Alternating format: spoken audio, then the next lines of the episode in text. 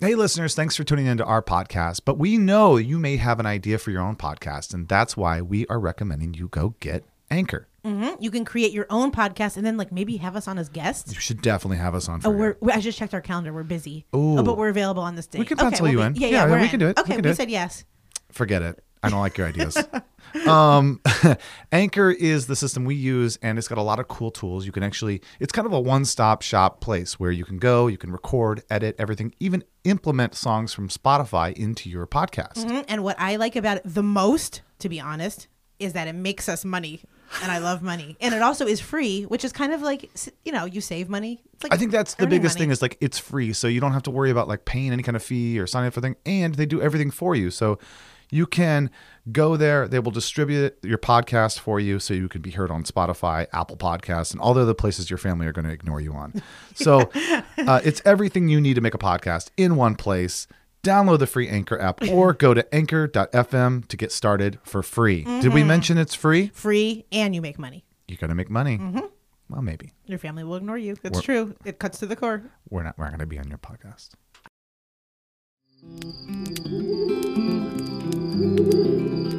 Come on, kids, now gather round. Grab along and sit right down. What's that smell? What's that sound? You're on fire, now hit the ground. It's the Campfire Shit Show. And now, your camp counselors, Bo Hufford and Meryl Climo. Sorry for the jelly spill of 2018. Yeah, so Meryl just got to my house, and she's sitting here eating before we start to talk. Uh-huh. And I look over, and she's like furiously rubbing the carpet, but acting like she's not. And I was like, what are you doing? And then I realized she's trying to cover up a mess, which is never good when you have Meryl in your house, and she's doing that. So I look over, I have a white rug, okay? Mm-hmm. I have everything. Of course you do. Of course I do. Yeah. And I'm looking at Meryl, and she's trying to rub jelly. She's jelly out of the rug. I got myself in quite a jam. Gross. You're stupid. I just got it from Starbucks and I'm fired up, Bo. What do you mean? You just got what from Starbucks? My peanut butter and jelly sandwich. Oh, is that what you were eating? Yes. Jesus. I think I'm a little shook. You're shook? I just had an incident. You're shaken? Can I tell you? Yeah, tell me. What happened? I was just, this local Starbucks is becoming quite a player in our story. We talked about in a recent episode about Betsy. Betsy needs to clean. Who works there. Yeah, we frequent it a lot.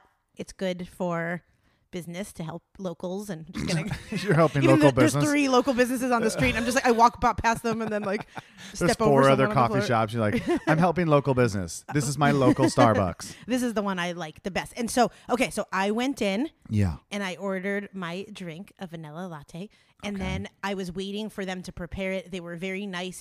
They're always nice. They're always very, very nice. Yeah, they're really nice. One nice young lady and then 2 men. Mm-hmm. And as they were preparing it, they just were kind of making small talk with me and blah, blah, blah. And then all of a sudden, this woman burst, holding her baby, like burst through the door. Yeah. And she had a leopard tattoo on the side of her neck and just like a weird like club outfit already kind of going on, but holding a baby infant. She comes in and goes right to where they make the drinks and says to the girl and the 2 guys, like, I thought about it. And if you're not going to put I really need you to also put my baby's name on the cup. And this baby is like an infant, like 4 or 5 months old. Like she's holding the infant. So she said, it's absolute fucking bullshit. Her words exactly, that you don't put my baby's name on the cup. And I don't give a fuck if it's an inconvenience to you. So these people look shocked. Like everyone in Starbucks is like... she's starting at 80 and they're at 0. Yes, like, wait, what's going on? She burst through the door. They must have had some prior exchange where I don't know exactly what happened. I want the baby's name to be on the cup. Yes. And she said, I need you to write Billy on the cup. The baby's name is Billy. Okay. So I'm standing there waiting right next to her. And I honestly felt I was getting punked. Like I kind of looked around at them and the other people, and I thought I was on a sketch or something where I'm like, and then here comes Tom Green, and God. You know, because it was so crazy and out of nowhere. Yeah. And this woman is holding a baby, and she looks like a character that would just punk be like, you. Let me talk to my manager. Yeah. So they kind of looked flabbergasted. They really honestly looked taken aback, and she's cursing at them and said, you know, this is, I don't care if it's a fucking inconvenience, put Billy on the cup. So they kind of. So she had left with the cups, came back with the cups. Yes. Okay. Yep. And meanwhile, she's holding her baby, and she's holding one of those cartons that you have multiple cups in. Uh-huh. So I looked at her and I said, and I'm just like, you know what? I'm not holding back anymore. Like, I really don't care, and no one is going to speak to this type of person. Meryl's not holding back anymore. Okay, got it. I was just going to say, like, I'm two eons, like, more crazy than she is, and she just doesn't know it and stuff like that. So, and also, it's just not right for someone to speak to people like that. So what did you say? What did you do? What happened? What happened? So I said to her, like, I did what, like, humans don't like the most, and it's not, like, saying stuff to each other. It's, like, we all want to be accepted, and I feel like when a member of your herd, like, looks at you in, like, a weird quizzical, like, you don't belong type of way, I feel like it signals to our evolution, like, you're out and you're, like, sick and stuff like that. Like, you know, like, what I mean? You're not normal, and, like, everyone's looking at you like you're the problem, and you go, I'm not the problem. Right. I feel like for humans, even worse than feeling like having some, like, word said at you is just kind of that feeling of, like, you're isolated. Absolute from, like, isolation or rejection to society.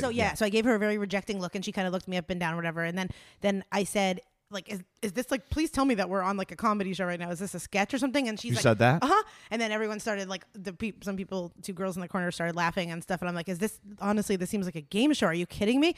And then she said, oh, that's real classy for you to say. And then I saw, like, the woman behind the counter said, like, thank you. And I said to her, you're going to talk to them like that while you're holding your baby? Like, that is so embarrassing as a mother and as a person. And I'm like, do not talk to them like that in that type of way, especially when you're holding your baby. Really? Yeah. And I said, I honestly, like, feel bad for your child.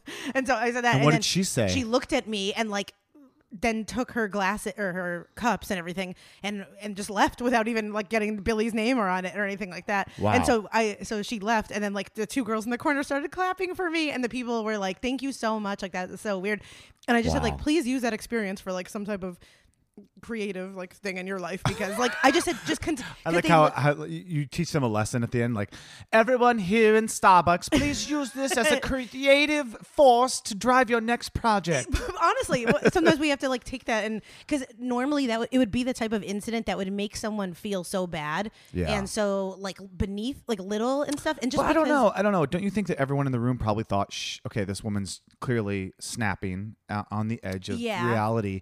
Yeah, you said something, and yes, I think most people were like, I wish I could have said something like that. But ultimately, no matter what you say to this person... Oh, she's nuts. And what's the end game here? The only thing you could do is just say... I mean, I think you kind of stood up for...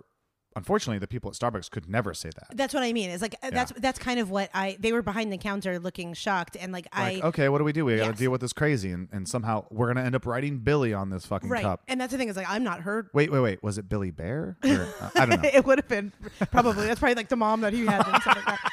But anyway, got help for bipolar disorder, and so it sounds like Mama Meth was like coming out of the hive. So of course, as I like left Starbucks, I was like, okay, I'm probably gonna get beat up by my car now, and I'm holding like my peanut butter and jelly sandwich, and happy holidays, everyone, and I'm gonna get like punched in the face. But no, it's just more like we as humans need to like not to get in a fight, but it's like people like that need to like you should get like shunned from the herd. I think it's standing up to the bully. / standing up to when someone's being mistreated. Yeah. You know, and I mean, really, you kind of came in like Mama Bear in a sense. And you do this quite often, is like, you're like, you're not going to do that to my friend, to these nice people. Yeah. You're not going to do that. And that's not acceptable. And it's true. It's not. I mean, clearly this woman was having, you know, an emotional snap. And I did tell the people to extend my lesson. I was like, we have to consider where she's coming from right now and her platform. Is that like, what you said? Yep. Oh God. I know. I wish ridiculous. While I was saying that, I honestly wish I had like a martini glass in my hand and like a like a faux mink fur. And I'm just like, we must consider where others are coming from. Like not everyone can be right. You as know, you call her out publicly. Yeah. We must understand that other people have feelings too. No. Get out of here, lady. No, not her feelings. No, I meant consider the like the lower level at which she operates, which is then what comes out of her, like her, you know what I mean? Like, okay. So when someone has like internally you put out how you feel, like people that are constantly trolling and writing negative things, they have an inner core of like bad because they're putting out bad. So then would you excuse something like rape? Due to the fact that, hey, we have to understand where this guy is operating from. I don't mean understand in a compassionate way. I mean understand in a judging and holier than thou arrogant way. No, oh, absolutely. No, I don't want to get that conflated. I meant like don't feel bad for them and like give them a chance. I mean judge them and use it as a way that you know that you're better than other people. Oh, my God. Namaste. So anyway, I'm really happy to see you. Wow. You seem like you're light and bright again. There was a few. We hung out a little bit yesterday. You know what happened? Yeah, we hung out a couple days ago, and I think I had a hangover. Man, it's that time of year. You know, it's like from Thanksgiving to Christmas, it's just one party, one gathering, one get-together after another. And, you know, you eat more, you celebrate more, you drink more. And the other night I went to a local bar. They do this really great thing every Christmas. It's like a local Irish pub. And luckily I can walk to it. And I went up and they had a Christmas party. And between the hours of 6 and 8, it's a really popular bar here in town, like a local Irish pub. And from 6 to 8, they had an open bar. Like, so everything was free. Mm-hmm. They had food. They had all you can drink. Just go for it for 2 hours out of the year. I'm like, oh, man, we should go. So I gathered some friends. We went up. It's always You left me at Starbucks. I did. I said, have nice. I'm going to... Our whole life is Starbucks. I'm going to the old sod and grab some friends who drink and who are fun to party with. Thank you. Left you at the Starbucks. Yep, I'll just be at Starbucks, just standing up for society, judging everyone. Yep. But I drank way too much. You know, shots and beer. Yeah, you said you had how many Guinness or something? It was like 3 or 4 Guinness, and then a couple JMO shots, and it was just like things that I would normally not go all out on. Yeah. And we're just celebrating. It's crazy. You know, we're in San Diego. It never really gets cold here. It doesn't snow. It's not winter, even when it's winter. Right.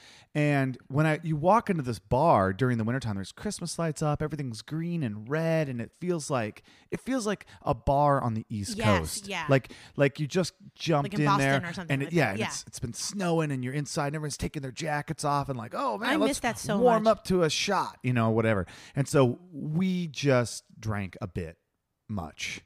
You drank like you were in Boston, too. Yeah. And in the end, I was the most drunk I've been in a long, long time. Really? Yeah. And I think that's great. That's fine. It's wonderful. But the next day, I was fucking hurting. I don't hurt a lot like that. I usually am fine. But yeah, Britt was telling me stories how I was like laying on the stairs and telling stories. And like, there are parts of the night that I don't remember, and that's not good. And like...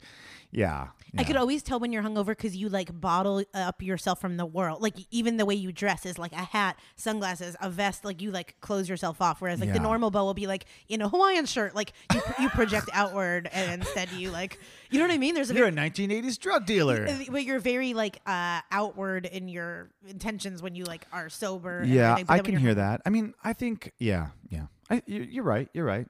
And so I'm back today. I am. And I'm happy.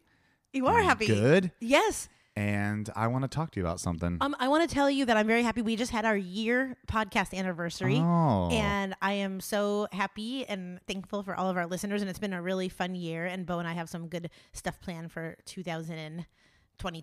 2019 will be okay, but like 2022, we're really gonna get it. Oh, that's gonna be the year we break out. That's the year podcasts will finally. Some other people will start to have their own. Finally, people will start talking about doing podcasts. Yeah, exactly. And so we had a celebratory experience of our own. Yeah, we decided to have a little bit of a wrap party. Mm-hmm. And everything was we set up this really great idea. One of our past... We set up an idea. I love it. Yeah. That's all we have. We talked to one of our past guests, and he has a boat. Uh-huh. And we were like, hey, can we rent this boat? Mm-hmm. And he was like, absolutely. So we set this boat up, but it had a limited amount of people that were allowed to be on the boat. Right. So we kept the party very small, very tight. It was like you and your boyfriend, me and my girlfriend, and a couple little friends. We each got 6 people or something? Not even. Oh, we each got it was 6, including us. So we had a total of 12. Right. And in that 12, it was like, well, you know, I want to invite my roommate and then one of my best friends who's always here. It's mm-hmm. like, you know, so... And then I know you invited people from the radio station. Yep. Yeah. And so it was great. We had this whole thing set up, and Meryl and I spent a bunch of money getting prepared because we bought all the alcohol and mm-hmm. some food and some just stuff to do. And we were going to be on the boat from 3 to 5, right? Or 2 to 5, yep. right? Go out for a little cruise. Meet at the dock at 1:45 sharp. That was our 1:45 sharp. Yep. Along with a whole bunch of rules about not being able to can't poop eliminate. On the boat. Yeah, you can't poop on the boat. That was 9 rules in a row about not pooping on the boat. But we were super stoked, and it just so happened that the ship's name, the boat's name, was the Ship Show, and we were like, "Holy shit, the Campfire Ship Show! This is gonna be great." We went to Party City, got some like, yep, got some sailor stuff and some luau flowers to wrap around people's necks, and we were just gonna do this whole like cool thing. And I got the equipment for the podcast. We were gonna record a little bit, ask some questions, and just do a nice little like year-end like wrap party. Mm-hmm. So we're preparing, and I mean, it was like 1 o'clock. Oh, it was 1:17. I checked. 1:17. Yep. Meryl and I get a text. Mm-hmm. I am in the car on the way to the loading dock. Yeah. So we're on the way to the loading dock. Cooler's packed. Everything is good. Alcohol's in the cooler. Ice is bought. Everything's ready. 1:17. I get a text. The boat's not starting. And I was like, oh my God. What? I thought he was fucking with me. Yeah, me too. And so I wrote him back and said, is this serious? And then I get a call. Hey man, this is the boat operator. This is probably not what he sounds like, but there's a boat operator and I was just trying to start it up, but it won't start. I think it's broken.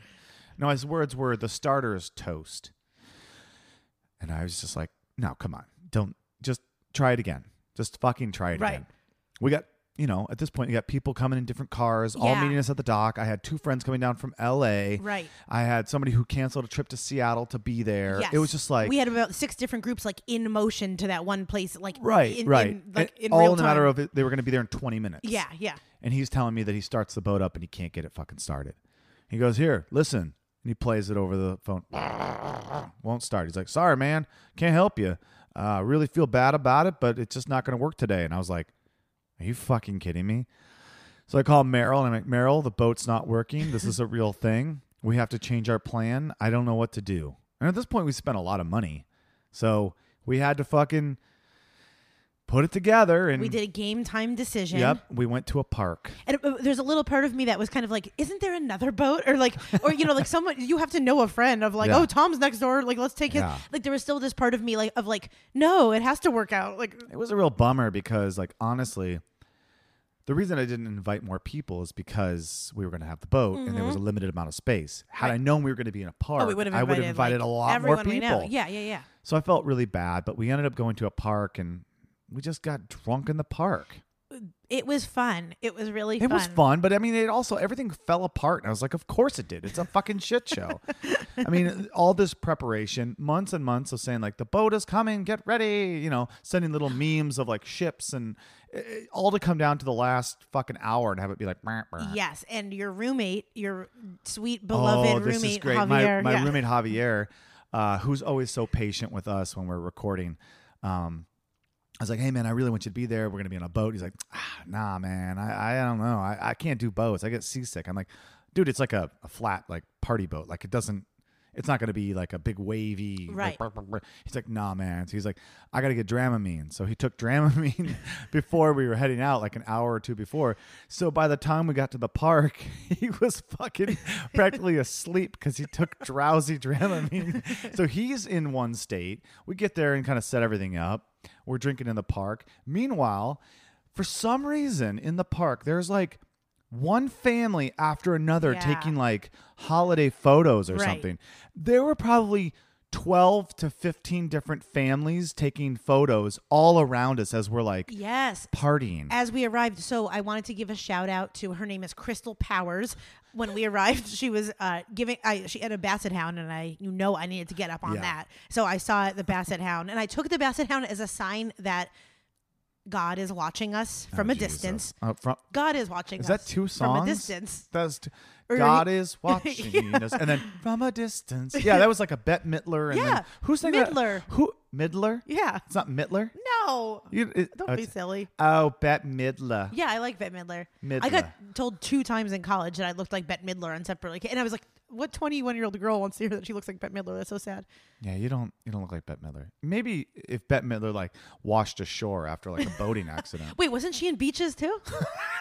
I don't know if that is, but if so, she was on. That's amazing. What's that movie even about?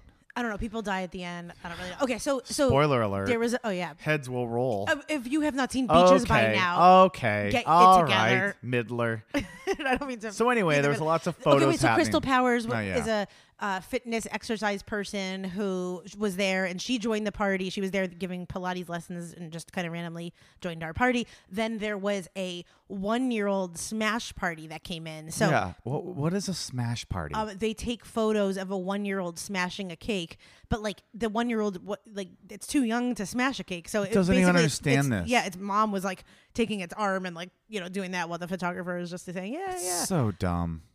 It's like baby reveals. It's like it's this new thing that people are doing that's like, and now my baby does the same thing that baby did. I know. And it's like, look. I mean, just smash a cake and put it all over your baby and call it a day. Like the portrait mode. I don't understand. And then there was a wedding also, and it was just really fun. You did get to see one of my surprising weaknesses, Bo. What was it? Giving toasts. Oh my! Which God. I was hoping that it would be until your eighth wedding that I. So you would think that Meryl handles social situations well. I don't know why you would think that. I was gonna say, wait, every single person in their car is looking quizzically. No. But when it came time to giving a speech, Meryl clammed up. It's like, I don't want to talk. I don't want to talk. I don't like people hearing me. I'm like, what are you talking about? And so then she's like, just acting so weird. You were acting so fucking weird.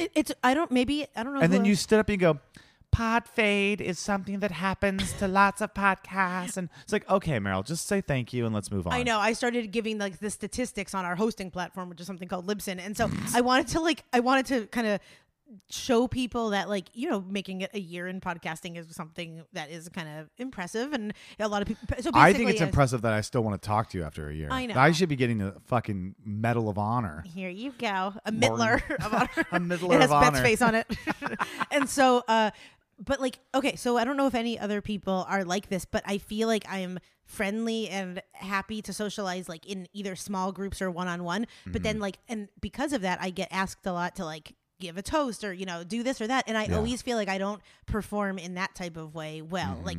I always there's been a few bridesmaids speeches that I've gave where I was other people were your hair looks good, after I get down there they're like, not that I did a good job, it's not you killed it with that speech, it was more just so what's new with you? yeah And so I don't know, there's something about, it's weird too because I feel like I've also been at weddings where I see a lot of introverted people, and then they get up and they give the toast of the year, and I'm so confused about where this skill comes from for people. I saw an awful book in a bookstore the other day. It was 101 toasts to give, and I was like, oh, this will probably be funny, so I picked up the book and started reading. It was literally just a playbook on very general, say something about no, it was you've been my best friend for a long time, and I look forward to many years being your best friend from here on out. And that was it. And I was like, wait, there's nothing funny here. There's nothing.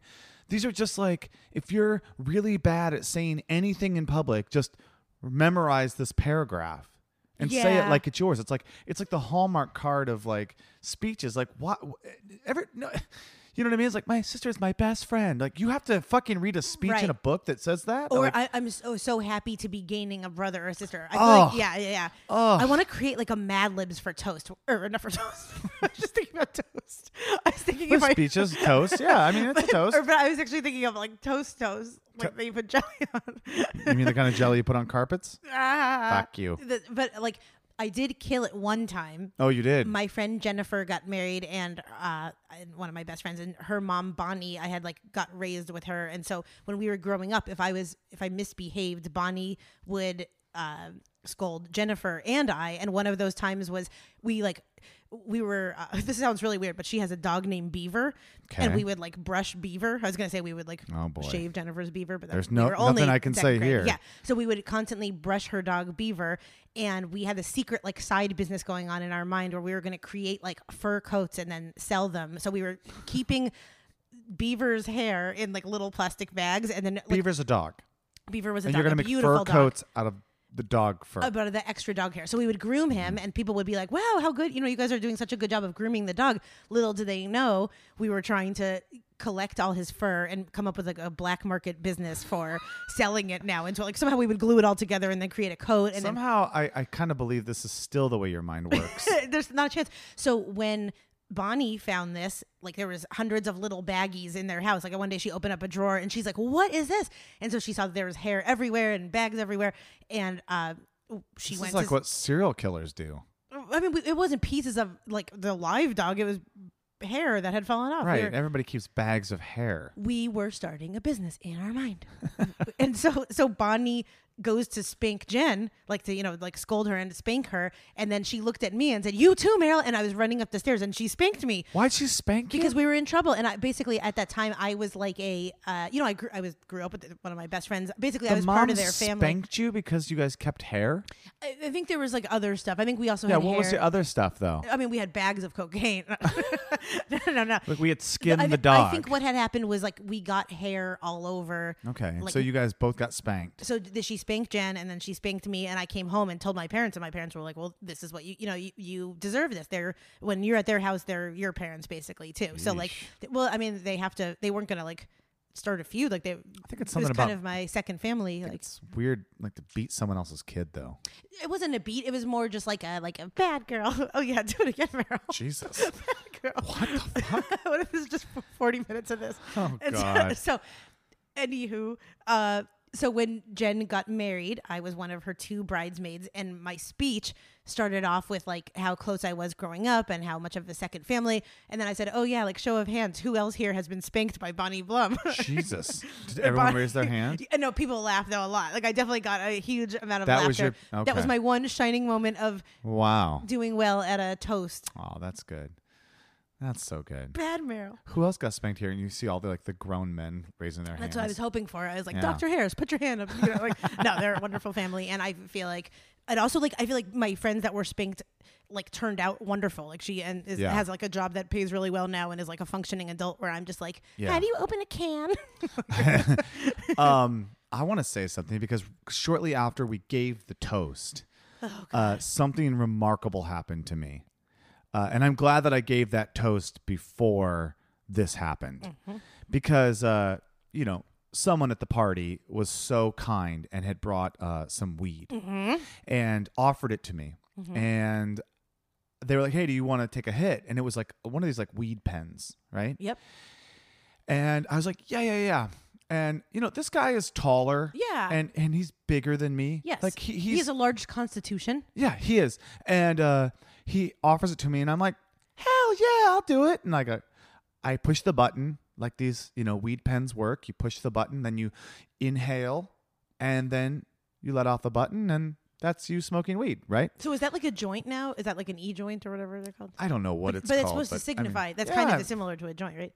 But what I realized is as soon as I took the hit, and it was too late. I mean, we're talking within 5 seconds. I inhaled. I was like... And then I looked at him and I was just like, oh no. Bye. And I realized the type of weed that was in this pen was for him, a person who smokes weed and who is 6 foot whatever and bigger than me and can handle this. And has built up a tolerance. Right. And for me, it was like, I have never in my entire life have I ever done any drug that smacked me so hard and so quick. I inhaled, looked at him, said, oh no, and then walked off into the distance where nobody was because I thought I was going to throw up. Really? It was such a heavy hit. Like such a... Like a train barreling down on me. I walk off and I'm like, okay, I'm going to throw up. I'm going to throw up. Hold it together. My God. I get behind a tree and I just kind of I spit a couple times thinking okay, I'm going to do this. And then all of a sudden I was fine. But then I was fucking high. And I mean, this happened within a minute of my life. I was like, I'm high, fucking blasted. I walk back and I'm already uh-oh. And my friend Nate was standing there and my friend LaShonda was standing there. And I was like, you guys should try this. Uh-oh. You guys should try this. Just because, we're there, we're relaxing. And I just was hoping to God it wasn't just me. Right. Because I thought maybe okay, I clearly don't do any drugs. And I just don't really do it a lot. Right. And so it hit me and I was like, oh, it's just me probably. They both took a hit and it happened. The same thing happened to them. Now, my friend Nate is 6 foot 2 or 3. And he was just like, oh, fuck. Oh, my gosh. 5 minutes later, Nate and I are laying on the grass like 50 feet away, laughing our balls off. Yeah. And we were just like, man, I don't know what was in that. And he was like, that was something else, man. I know. At one point, Brittany said that you told her just to continue on with the party and you just wanted to lay by yourself, too. I did. You were, like, I went off and I laid on the sidewalk, and I couldn't believe what was happening to me. I've never been so high in my entire life. There's a one-year-old trying to smash a cake. And I'm just giggling, trying to have a conversation, and I couldn't talk to anybody. I couldn't. And it was just, honestly, that was, if I could find that weed again... I'll find it. It would be trouble. It would be trouble because it was good. But what did it make you feel like after? Just like weightless, or what's honestly, everyone that smoked it, because several other people smoked it, because I couldn't stop talking about it, and everyone who smoked it was affected the same fucking way as me. We were all just like, "What happened?" And the next day, I just sat on the couch all day, and everyone I've talked to said the same thing. They're like, "I just slept the next day. It leveled me." Really? Oh my gosh. The only reason I'm even telling this story is because it was like the most amazing experience. I've smoked weed before. It didn't do this. Something was happening here. Cosmic, something. Wait, the person that took the Dramamine didn't smoke it too. No, I was going to say that would be an interesting mix of like... We're all drugged up. It's like, we're in a park. Everyone's getting photos. My friend is sleeping from Dramamine. We're all high. It was just like, oh, and I would like to take umbrage. Yes. With some actions that you guys took because of this. We were having a very nice time at your house. So after the party was the after party, and the after party was us at Beau's house playing a really fun game, all together. Mm-hmm. And we were having so much fun, and it was upbeat, lively. Then Beau suggests to put on epic fail videos. We were all high. I know. Of the seven of us, six of us were high. You were the only one that wasn't like anything. So we had already played video games for a while. We'd already been hanging out. We'd been socializing. I was like, I'm going to put this on in the background. So I put on epic fails, and you immediately threw a fit. Into the background, though. Like a fucking baby. You're like, I don't want to watch epic fails. And you started making a huge scene, and like all of a sudden it was quiet, and you laughed hysterically like this. Like that. And I was like, what is wrong with Meryl?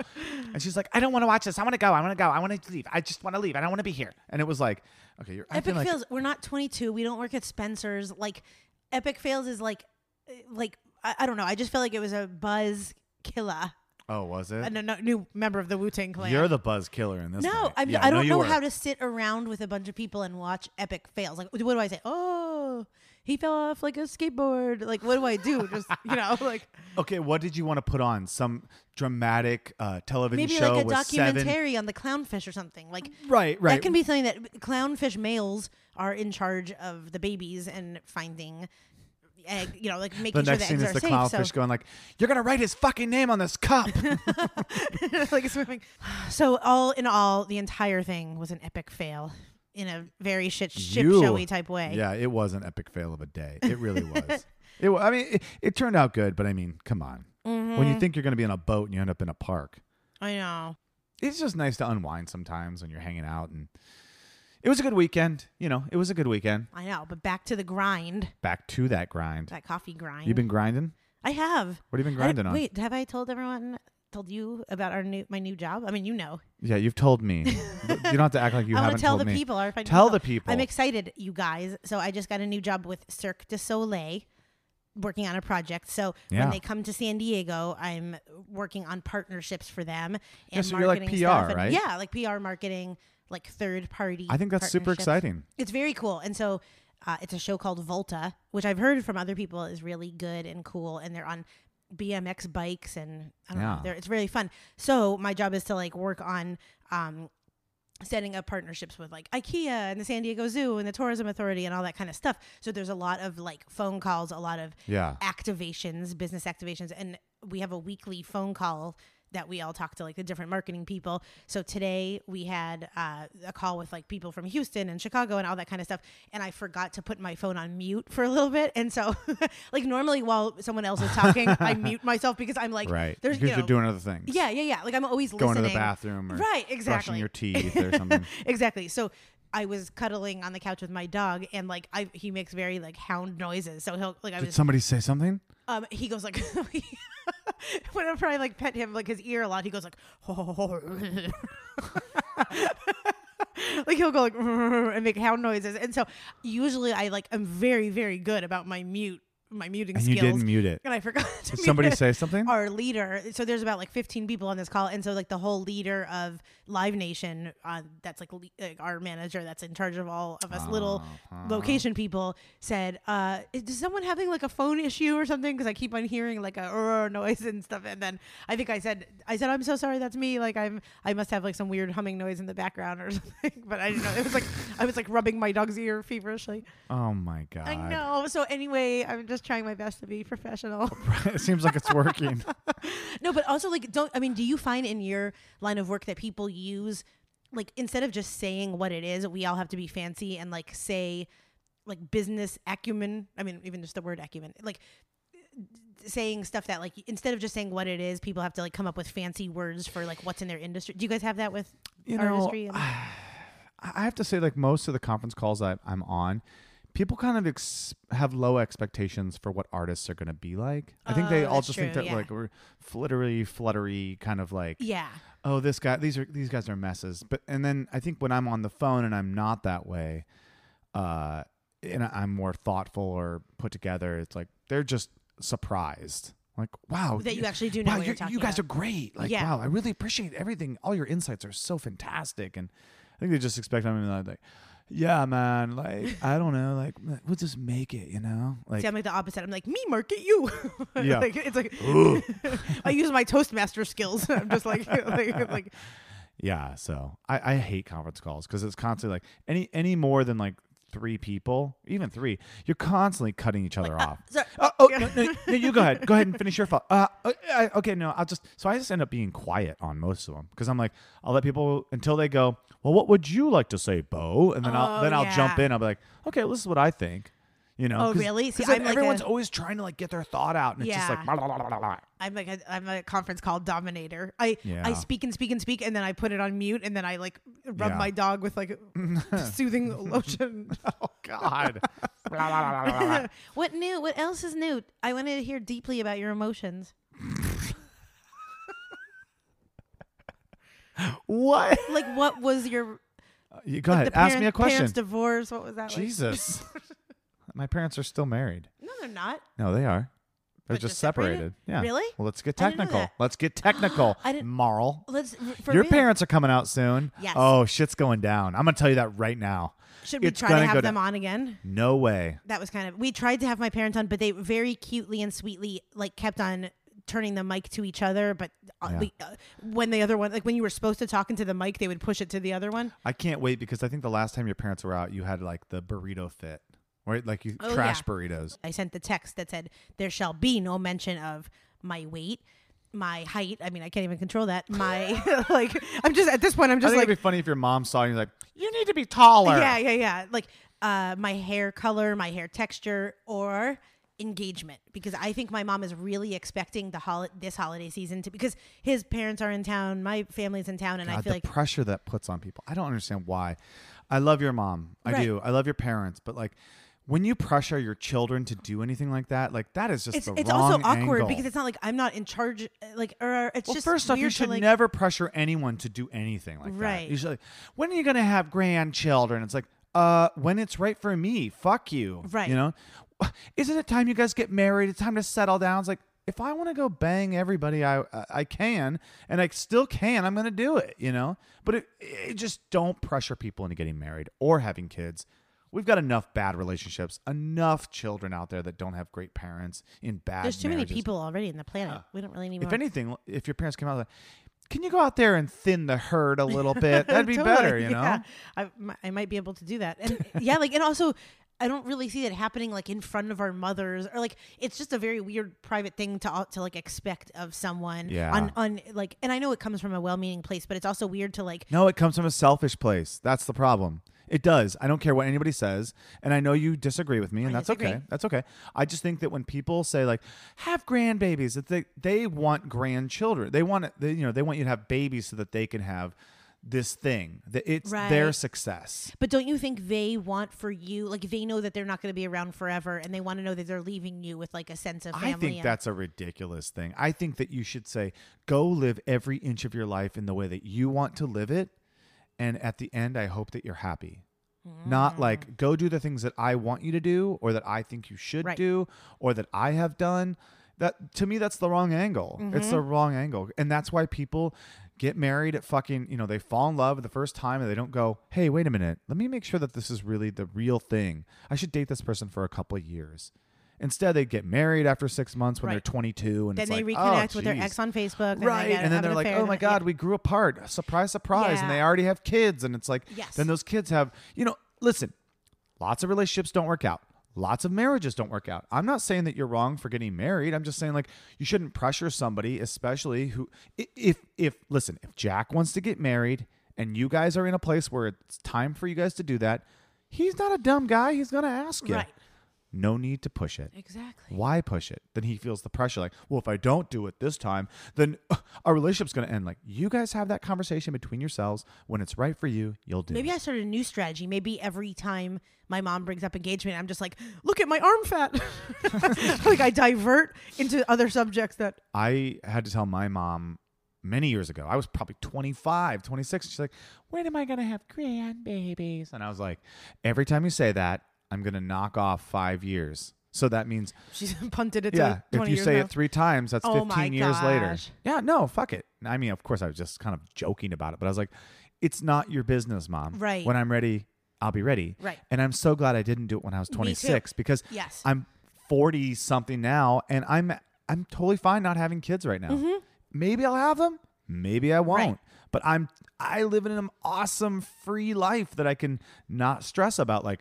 making payments for my kids' soccer team or whatever. Yeah. Every boyfriend for the past like decade, my parents have been, or not my parents, but they, together they've been like a little bit like, okay, it's time, it's time.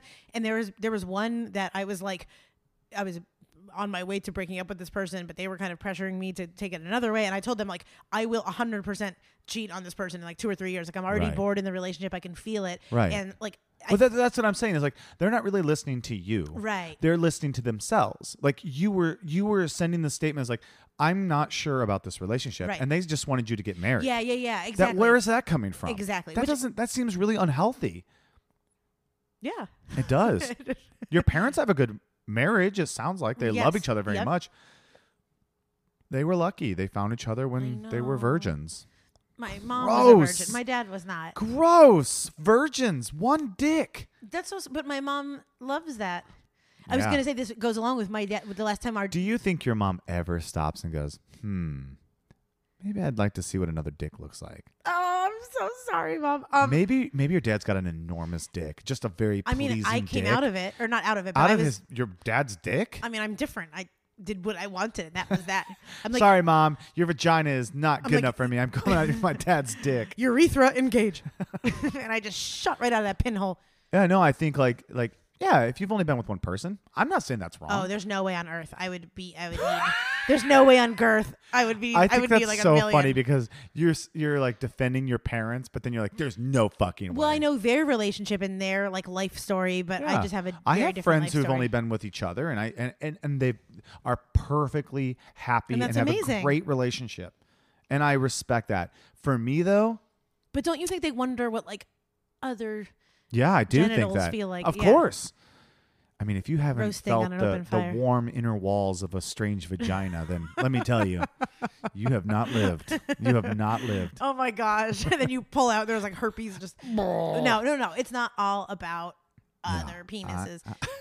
But I was going to say the last time when we did have my dad on the podcast, remember at the end we like said, oh, you know, is there, we just kidding, we basically said like, is there a social media you want to tell our people about or something? And then he is a biologist and he has like a podcast about his lectures, and he was like in full sincerity giving a shout out to his podcast on flatworms and like and he was like, he took like a minute and a half to be like talk about his flatworm. I never want to hear the statistics of your dad's podcast, because if he has more listeners than he does, on flatworms. Well, he has to. Well, not his. No, but he has a good. Because I mean, that's what his students listen to now. Is like that's the age of academia, which is so cool, because could you imagine growing up with your lessons available like on audio? I think that's really, really. And he also has a podcast in like a local kind of like forest area that you put on headphones and then you walk from like tree to tree, and then it's like, look up, this is the oak branch. Like more places are doing that, like of where you get like a like audio headset. The way that it is in museums where you walk around, it's like this painting was created in blah blah. Oh, look at this tree, it's an oak. Exactly. From the and then it leads back to my mom, and cool. It's like, this woman has only seen one penis. Yes. The old lone cock. We definitely have a not a tarnished, but like a crazy view. Like I think of people that are just in Kansas and they've been married and they work hard, and instead you and I are like going to be like 75 and still like ho-humming whether or not marriage is for us. Like I don't know. We are different in that way. Don't you think it just makes life a little bit simpler when you're just like, this is my person, let's go. This is kind of funny because when I was younger, I guess a better way of saying this is, as I grow older, I see a lot of my friends who have been married for a while that look at me and go, don't ever get married. Really? Don't ever have kids. You don't understand how good you have it. Now, of course, they would never take their kids back and go, I don't want kids. Right. But I think they sort of like, not are jealous, but envy that sort of lifestyle where they, you know, I can watch movies all day on the couch if I wanted to. Yeah. I mean, just because I own my own business and I'm not making money on that day. Right. But like, I could do that. Yeah. You could be hungover the freedom. Yeah. And they're like, yeah, I don't have that opportunity. Like, I have kids and I have to go to work and I have to do this thing, and you are free. You could do anything. You can go out on any night. You can go out on a new date. You can date new women. It's like, holy fuck. But on the flip side, I don't think they would trade it for their relationship. I think they just know, like, they wish they had experienced more of it when they were single. And that's what I'm talking about. It's like, I understand that, like, up until this point, like, I haven't wanted to settle down because I did want to experience and travel and be free. I want to be able to just go, you know what? Next month, I'm going to Japan. Yeah, and you could do that. And not really have to be like, bye wife, bye kids, bye everything. See you later for 2-3 weeks because I just want to go do it, you know? But don't you miss also, like, for me, like yearly family traditions and vacations, like, shaped my life. That was never part of my life, and so I don't think I miss it. I was gonna say, we took one family vacation my whole life, and it was like to Disney World in Orlando, and it was fucking awful. My mom was dealing with panic attacks and agoraphobia, and she was freaking out the whole time. Yeah, she was in a bathroom every fucking in agoraphobia feet. At Disney World. Yeah, she was. It's literally a small world. She was battling that and battling panic attacks and irritable bowel syndrome. And she was just, you know, she was in that time of her life where she was, I think, maybe freaking out a bit. And I grew up with a mom who didn't want to leave the house and didn't want to do a lot of stuff, and talked a lot about woulda, shoulda, coulda. If she, I wish your dad wanted to travel. And it's like, I'm going to go do all the things. I'm going to do them for a long time. I'm probably a product of that. You know, I'm a product of that, like the anti, like staying at home and just. Yes. Yeah. And I definitely, in my early 20s, I almost fell into the trap of like, well, I guess I'm just going to work at this job and I'm going to do this. And then I was like, nope, I'm out. Right. And you can still have a very interesting life and be married. That's the kind of course. Thing. Yeah. Of course you can. It's not like you get married and have kids and your life is over. Right. I'm just saying, like, all my married friends are like, just stay as single for as long as you can. Just please don't do what I've done. Maybe not all your married, every single wife of your married friend. Every one of my friends that listens, like, why'd you tell him I said that? Yeah, like, good thing I'm having an affair with like the guy at my gym, because otherwise my feelings would be hurt. Well, that's the thing is, like, you know, like, how do you? I don't know. You know what I think we should talk about? What? Something we haven't done in quite some time. A little bit s'more. See my boo and do my bow, and now it's time for a little bit slow.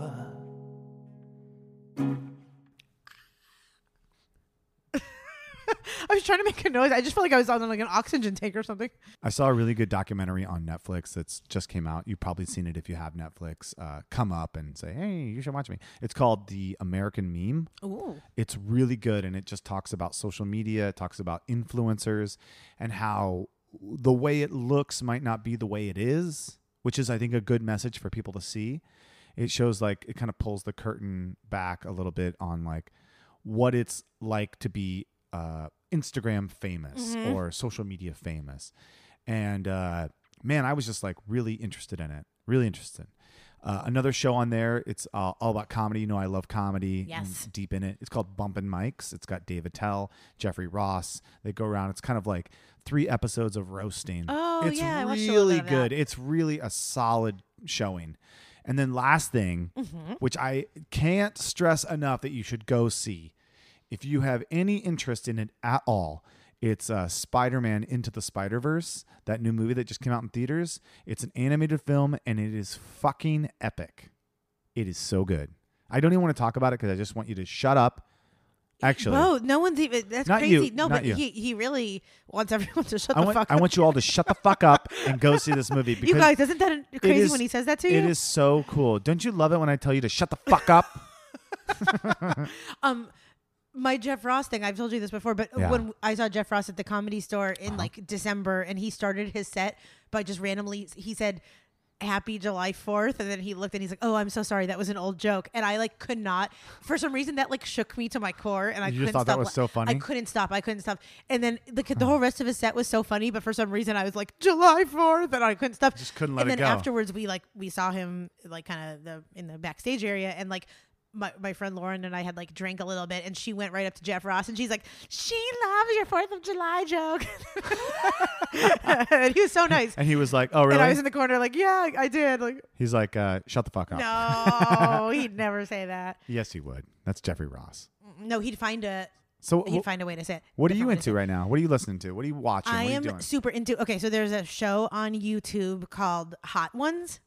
And it's a guy that eats chicken. Basically, it's like a contest for like heat. What's it called? People like buffalo wings? Hot sauce. Like hot it's sauce? Like a hot sauce contest. So it's this guy that talks with celebrities, and he sits down and they have like 12 wings or 10 wings, and each wing incrementally gets the sauce on it gets hotter and hotter. So it will be like these crazy names of like throat burner or the bomb or whatever. And so he has the most interesting, like he is a really great interviewer, and he has these people on like DJ Khaled like couldn't finish it, but then like gross. I don't like that guy. But then it's so cool seeing who's good at it. Like Natalie Portman was strangely good at it. Wow, and then, he's got some good people on there. Amazing people. Yeah, he has like really really good guests, and so it's very funny. So my recent one that I really liked was him with the comedian Pete Holmes, and it was. I love Pete Holmes. You'll love him after this. I'm going to show you. We'll watch it because it's very funny and very cool. And also, like, it's cool to see.